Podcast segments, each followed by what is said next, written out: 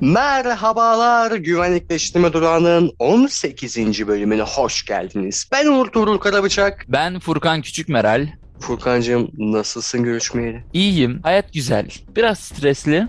Geçen bölüm bahsettiğimiz o stresler hala devam ediyor. Yaklaşık yarım saattir. Bitmedi nedense. Biter diye bekledik. Yine bitmedi. Onun dışında ders yok, bir şey yok doğru düzgün. Takılıyoruz, düşünüyoruz. Seni sormalı. Sende durumlar nasıl? Bir ara Oxford'da araştırdığını gördüm ama ilgilenmemeye çalıştım. Valla arkadaşlar biz öyle bir günde falan delirmedik. Kere onu söyleyelim. Tamam bugüne kadar ya delirdiğimizi anlarlarsa diye ödüm koptu. Bu Furkan ifşa ediyor sağ olsun biraz biraz. Ama tabii ki de iyi değiliz. Yani bu program 18 bölüm oldu. Her seferinde iyi izledim. Arkadaşlar iyi falan değiliz berbat, sefalet durumdayız. Geçen gün yolda yürürken karnım acıktı. Elimde bir poşeti vardı. Çıkarttım poşetten. Bir dilim kuru ekmek yedim. Zaten yemekhaneye gidiyorum. Yemek yok. Ekmek alıyorum yine ekmek yiyorum. Yurda geliyorum yine. Sürekli ekmek yiyorum arkadaşlar. Artık bana ekmek adam diyebilirsiniz. Sefalet içerisindeyiz. Sefalet baby. Şimdi hazır yani üniversite yemekhane falan demişken ben geçen bir tweet okudum. Çok enteresandı. Üniversitenin Orta Doğu'ya uygun olmadığını söylüyordu. Yani benim gibi sefalet beybilerin herhalde Orta Doğu hani üniversiteye bağdaşmadığını düşünüyordu. Senin bu konuda çok enteresan, deruni fikirlerin var. Bu konu ve bunu tabii oryantalizme bağlayarak konuşalım istiyorum. Furkan'cığım. Ya açıkçası çok derin düşüncelere dalmaya gerek yok. Yani şöyle söyleyelim. Bırak Edward Said'i Lewis'in bile kemikleri sızladı. Dur o açıklamayı yapma tarzı efendime söyleyeyim seslerin yükseldiğini ben bizatihi duydum. Ama işin komik tarafı şu, bunun alıcısı çok oldu. Yani bu insanlar aslında Orta Doğu'dalar. Türkiye kusura bakmayın ama bir Orta Doğu ülkesi. Şimdi şöyle bakmamız gerekiyor. Yani sen atıyorum Sabancı Üniversitesi'nde yüksek lisans yapıyorsun tarihten.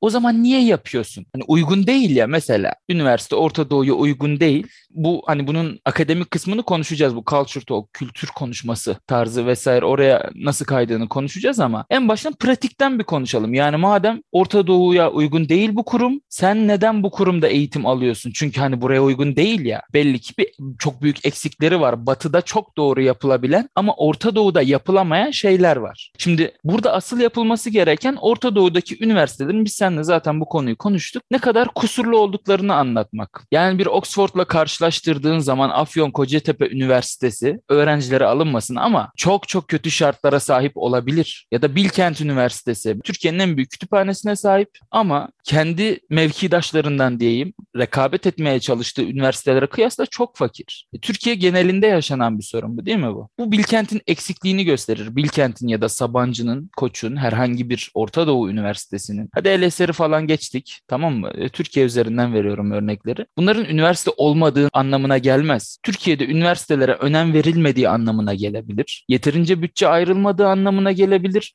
sistemde aksaklıklar olduğu anlamına gelebilir. Türkiye'deki ya da Orta Doğu'daki diğer üniversitelerin kalitesinin düşük olduğu anlamına gelebilir. Ama üniversite kavramının, kurumunun Orta Doğu'ya uygun olmadığı anlamına gelmez. Şimdi Culture Talk kısmına geçelim diyeceğim ama önce senin de bir yorumlarını bir alalım. Ben çok konuştum çünkü. Ben çok doluyum bu konuda. Kusura bakmasınlar böyle bir saçmalık yok. Ya kaçıncı yüzyıldayız sen Sabancı Üniversitesi'nde yüksek lisans yapan bir öğrencisin ve oryantalizmin ne olduğunda çok iyi bildiğine yüzde yüz eminim. Ya bu açıklamanın tek sebebi prim kasmak olabilir değil mi? Twitter'da takipçi artırmak. Ben başka bir açıklama getiremiyorum yani. Ya, Flu TV'den Nevzat Kaya Hoca'dan alıntı yaparak şöyle demek istiyorum.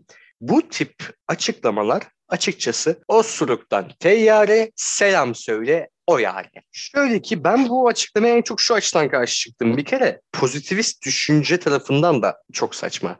X kavramı Y'ye uygun değil. Bir kere böyle bir çıkarsama yok. Ya bu bir çıkarsama değil. Bu bir neden sonuç ilişkisi zaten inlemiyor. Bunu açıklamaya kalksam da açıklayamazsın. Çünkü neden biliyor musunuz? Bir şeyin bir şeye uygun olmadığını söylemek için parametrelere ihtiyacımız var. Furkan dedi. Orta Doğu'da üniversite kötüdür. Orta Doğu'da üniversite yetersizdir. Şu açıdan yetersizdir. Metriklerinizi mesela açıp QS University Rankings sitesine bakarsanız eğer orada belli parametreler konulmuş. Hatta doğrudan bu parametrelerin kendisini eleştirebilirsiniz. Yahu sen bunu nasıl ölçüyorsun ve adamı eleştirebilirsiniz. Lakin üniversitenin Orta Doğu Doğu'ya, Arabistan'a, Türkiye'ye uygun olmadığı gibi bir çıkarım yapmak aklen mümkün değil. Bu ancak disiplinsiz bir düşüncenin culture talk'un veya hatta daha da kötüsü kahvehane talk'un bir ürünü olabilir. Bir. İkincisi bu Orta Doğu'da yaşayan insanların Orta Doğu'ya bir Türk kaka olarak bakma meselesi çok enteresan. Yani hem buradasın hem buralısın hem buranın ciğerindensin. Ciğerindensin yani o çocuk elit bir tabakadan falan gelmiyor. Senin benim gibi elleri tırnağıyla kazı kazıya geldi belki de. Tanımıyorum bireysel olarak. Öyle geldiğini varsayıyorum tamam mı? Dişiyle tırnağıyla emeğiyle geldi. Ne elde ettiyse bununla elde etti. Fakat olduğumuz yeri beğenmeme korkunç bir şey.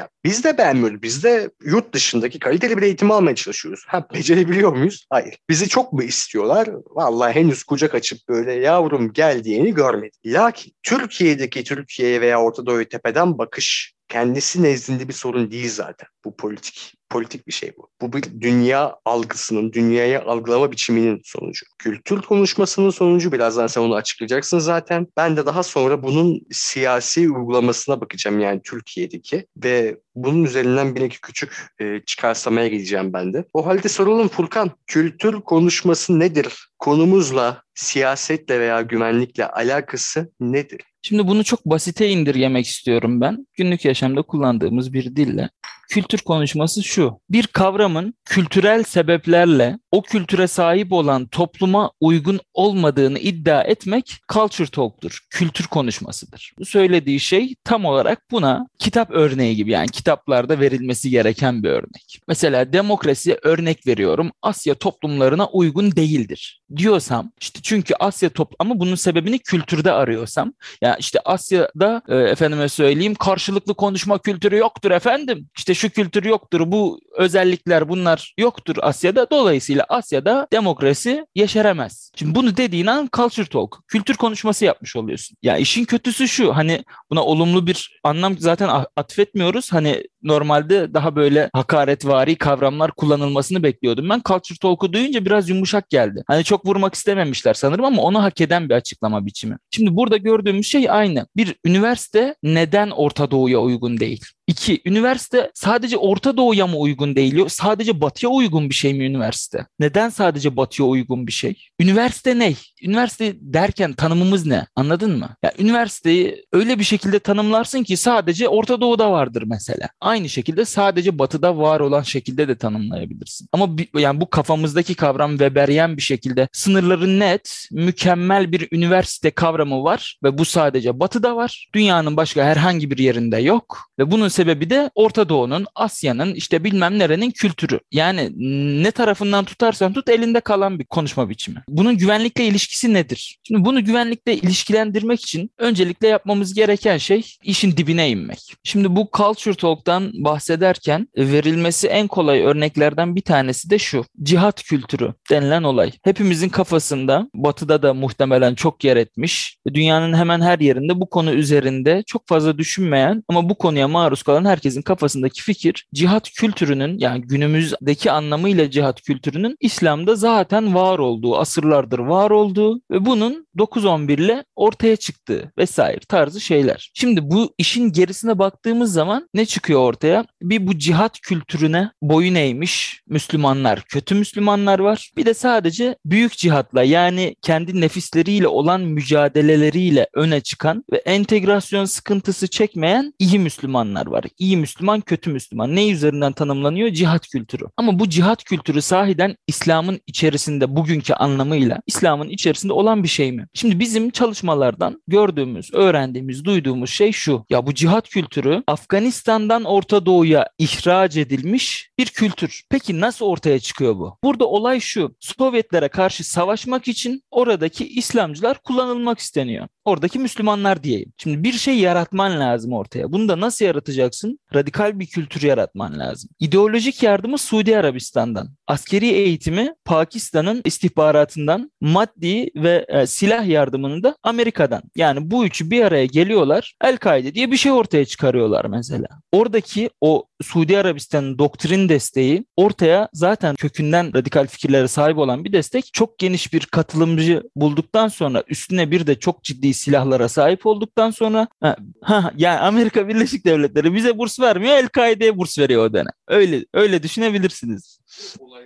Tabii canım sarayda ağırlanıyorlar mesela. Öyle bir seviye. Orada yaratılan cihat kültürü modern bir cihat kültürü. O modern cihat kültürü Orta Doğu'ya ihraç edildikten sonra burada da yayılacak yer çok kolay bulabiliyor. Ama ne oluyor? Daha sonra işte Amerika'ya karşı eğer ki savaşırsa El-Kaide bir anda El-Kaide terör örgütüne dönüşüyor. Normalde Freedom Fighters, özgürlük savaşçıları olan bir grup radikal İslamcı terör örgütüne dönüşüyor. E öncesinde değil miydi? Şimdi mi oldu? Ne oldu? Tanımlamalar değişti siyasi sebeplerle. Öyle olduğu zaman iyi Müslüman, kötü Müslüman tanımı da değişti. Culture Talk da buradan çıkıyor. Cihat kültürü. Neymiş bu cihat kültürü? Nereden gelmiş soran yok. Böyle bir cihat kültürü var. Bu given, bu kabul edilmiş ve bunun üstünden tanımlamalar yapılıyor. Ben çok konuştum Onur. Şu sözü bir sana bırakayım. Senin sanırım e, Oğuzhan Duru'nun argümanıyla alakalı temeline yönelik bazı eleştirilerin daha var. Zaten tutunacak bir tarafı yok da argümanın. Oryantalist bakış açısının en büyük problemlerinden bir tanesi zaten şudur. Ee, bir kere hiyerarşik görürler. Yani beyaz Avrupalı insan olarak medenidir. Bir de medeni olmayanlar vardır. O da mesela işte Türkiye'liler, Orta Doğululardır. Orta Doğulular bugünün medeni olmayan insanlar. Barbarlar, evet. Entegre olamamış Müslümanlar. Mesela Batı'daki TV dizilerini izlediğinizde ve siyasi söylemlere baktığınız zaman şeyi görürsünüz. Mesela geçen geçen yıl Macron'un İslam krizde çıkışı. Daha sonra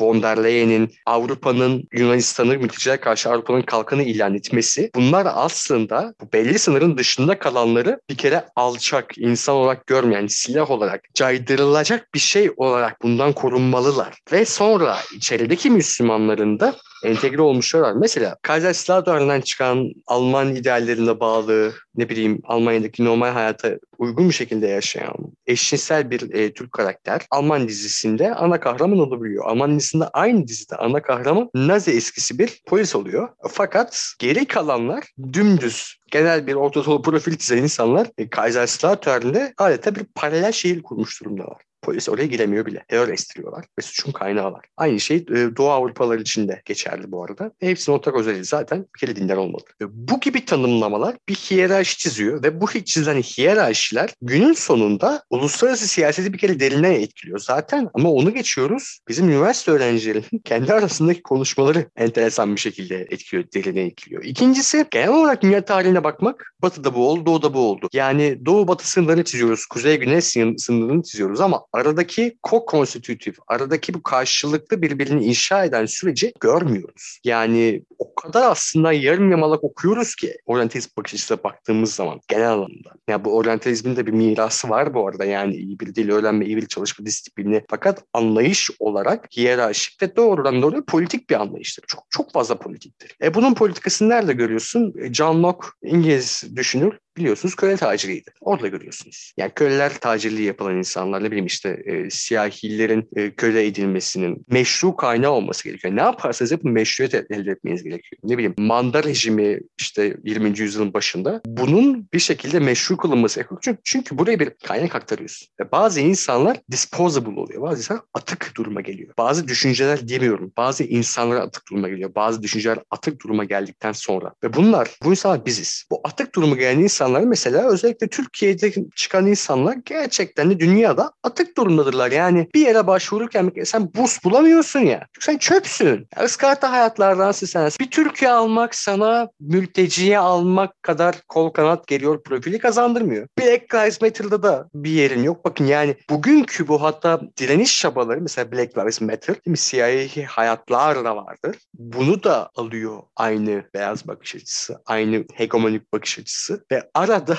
bu sefer siyah olmayanlar disposable olmaya başlıyor. Atık duruma düşmeye başlıyor. Çünkü prim kazandırmıyor. Yani çocuk doğru düzgün bir şekilde yazsa prim kazandırmayacak ki zaten. Ona da hak veriyorum. Bu da bir, yani ciddi bir arz talep ilişkisine dayalı aynı zamanda. Bir yandan da ta tarihten beri gelen bir türlü o dikotomik düşünceden vazgeçemediğimiz fakat artık dikotomik olarak işlemeyen hayatlarımız o kadar akışkan bir hale geldi ki, o kadar mobiliz ki. Yani sen bu şeyini Orta Doğu'dan Suriye'yi, Irak'ı, İran'ı koyuyorsun, Suriye'yi koymuyorsun. Çok acayip bir atık insan yaratmış oluyorsun anında. Yani atık insan yaratmak çok kolay bir şey haline gelmeye başladı. Ee, ve biz kendi kendimize atık insan haline getirmeye başladığımızda ya bunu milliyetçi bakış açısı söylemiyorum. Yani Bulgar'ı da atık insan haline getirebilirsin çok kolay. Çünkü değersiz Avrupa'nın değersiz kısımlarından bir tanesi olarak görülür. Aynı bakış açısına göre. Fakat hani sanki Avrupa'nın tarihinde bir yeri yokmuş gibi. Orta Doğu'nun Avrupa üniversite tarihinin çok ciddi bir yeri vardır. Uzak Doğu'nun, Orta Doğu'nun, İslam tarihinin, Endülüslerin, Sicilya'daki Emevilerin, diyeyim. Bunlar işte bilmiyor musun? 200 yıl şeyde kaldı onlar 300 yıl. Tam da orada böyle üniversite tarzı bir şey kurmuşlar mı? Üniversite tarzı bir şey kurmuş olmana gerek Oradaki bilgi üzerine bilgi alıyorsun sonuç olarak. Coco City bakmıyorsun hala aynı bakış açısı ya. Sen Oğuzhan Duru'nun kardeşisin. Kardeşisin sen Oğuzhan Duru'yu savundun.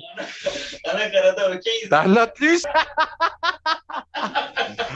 Sonuç olarak Coco Street'in arkadaşlar. Çünkü ne dedik? Osuruk'tan Teyyare. Selam söyle o yere. Nevzat Kaya'ya selam olsun. Programını çok seviyorum. Bu programı da arkadaşlar yükselerek sinirle öfkeyle bitirdik. Bir diğer öfkeli programımızda görüşmek üzere. Atık olmamaya dikkat edin diyoruz. Bay bay. Bay bay görüşmek üzere.